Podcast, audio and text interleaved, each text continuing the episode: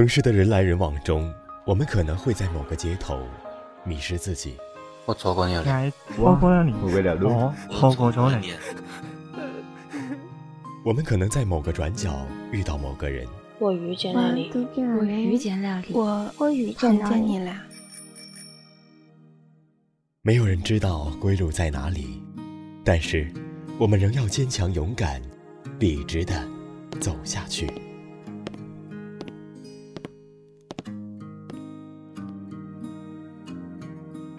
我是子墨兮。本篇文章选自新浪微博博主“少女爱童话”的一篇童话故事。白骨精听说唐僧师徒四人马上就要到他的白虎岭了，激动得天天睡不着觉，在床上滚来滚去的绕手指和傻笑。他让小喽啰每天都守在林子里。一有情况就火速汇报给他。他请求岭上厨艺最棒的树精阿婆教他做美味的素菜。他和最会吐丝的蜘蛛姑娘一起做了全岭找不出第二件的华美的衣裳。他在海里憋了好几个时辰的气，说了好几个时辰的好话，才使得新硬的蚌壳精吐出了一颗。超大的珍珠给他做项链。他反复练习，准备好的要和他说的话。虽然那些话他练习了好几百年，早都烂熟于心了，但是他还是不停不停地对着溪水说。他做好了一切见他之前的准备。最后，他检查了一下自己幻化人形的法术有没有退步。终于有一天，小喽啰踉踉跄跄地跑进山洞，摔了一跤，咕噜噜地滚到他的石座旁。他看着因为着急而坑坑巴巴说不出话的小喽啰，垂下眼眸，扬起一点点嘴角，想：太好了，他终于来了。第一次，他幻化成普通的妇人。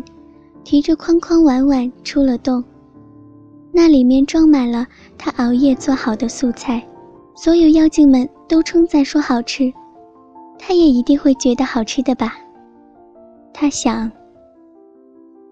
第二次，他变成了一个老奶奶，他觉得老奶奶的外形不算显眼，这样就能稍微走得近一点点，看看她了。希望不要被他发现。他这么想着，却不知不觉走进了他画好的圈。第三次，他变成了一个老爷爷。他其实也想变个别的，但是无奈，他的法术已经快不够用了。给自己疗伤真的很耗功力。可是想对他说的话，还是没有说。即使知道自己这次触动很可能再也回不来了，但是他还是毅然决然地走向了他所在的方向。结果大家都知道，白骨精被孙悟空打回原形，死后成为他们取经路上的第四十四难。人们都说那白骨精阴险狡诈，诡计多端。说他幻化成人形，想吃唐僧肉，长生不老。多亏了孙悟空的火眼金睛，才让白骨精的三次诡计没得逞。说白骨精是祸害，是恶魔；说孙悟空是英勇机智，是战神，是活佛。我真的有帮到他吗？被打得魂飞魄散的白骨精，拖着残魂。跪在观音座下，菩萨娘娘，我唯一的遗愿，就是准备了好几百年的谢谢，没有对他说。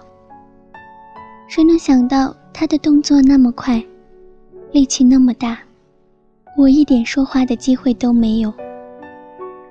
菩萨娘娘，岭上的妖精们都说我傻，说我这么做不值得。可我真的觉得很满意呀。能帮助到他，我真的超级高兴。菩萨娘娘，我不怕世人皆谩骂我、误会我，我也不怕留下千古骂名。世人的险恶，早在我被恶霸强占为奴那天，就了然于心了。世人间没有一个敢站出来为我鸣不平的。那日，我的尸体被恶霸扔在山上，我的灵魂像现在这样孤孤单单地飘在空气里。我看见一只猴子跳啊跳的，跑到我的尸体旁盯了半晌，然后将我从阴暗处拖到山顶。正是因为如此，我才能吸日月精华和天地灵气，修炼成精。他临走前放在我头顶上的风信子，我现在还装在身上。要不是他，我怎会有重生的机会？所以那日您问我，选择做妖还是修仙时，我选择了做白虎岭上的白骨精。听说他们师徒四人要经历八十一难才能取得真经，我好不容易有还他情的机会。怎能轻易错过？如果成佛是他的愿望，我心甘情愿做千百年的妖。菩萨娘娘，如今我变成一缕孤魂，妖也不是，仙也无法修。只想请您帮我最后一个忙，请您帮我对他说一句谢谢。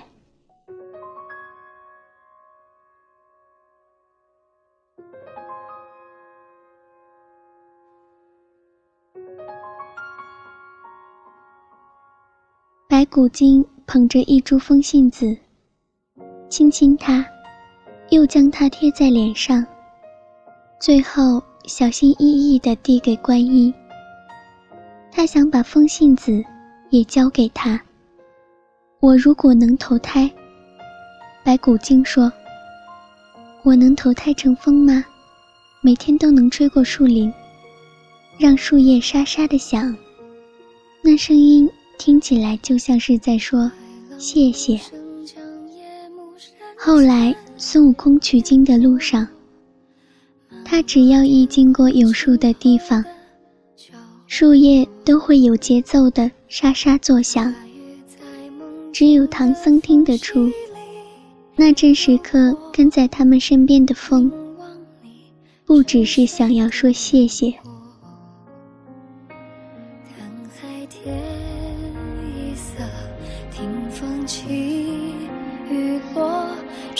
厮守，吹散苍茫茫烟波好了，故事结束了。疲惫一天的你，有没有感觉到轻松一点呢？子墨西在这里，给您说声晚安。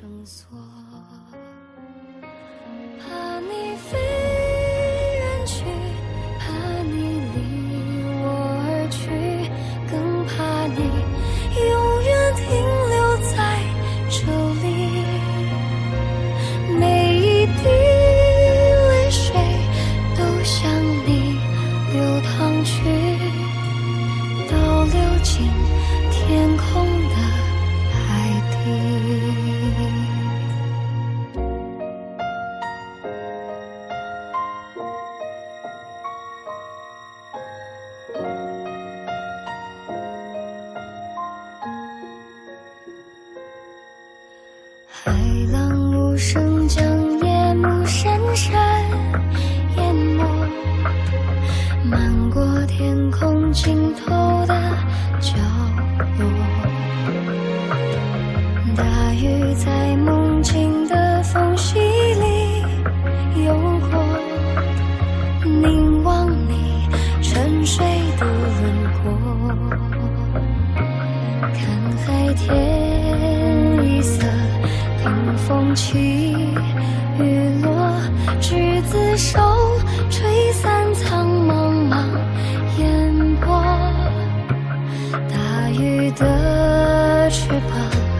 已经太辽阔我松开时间的绳索。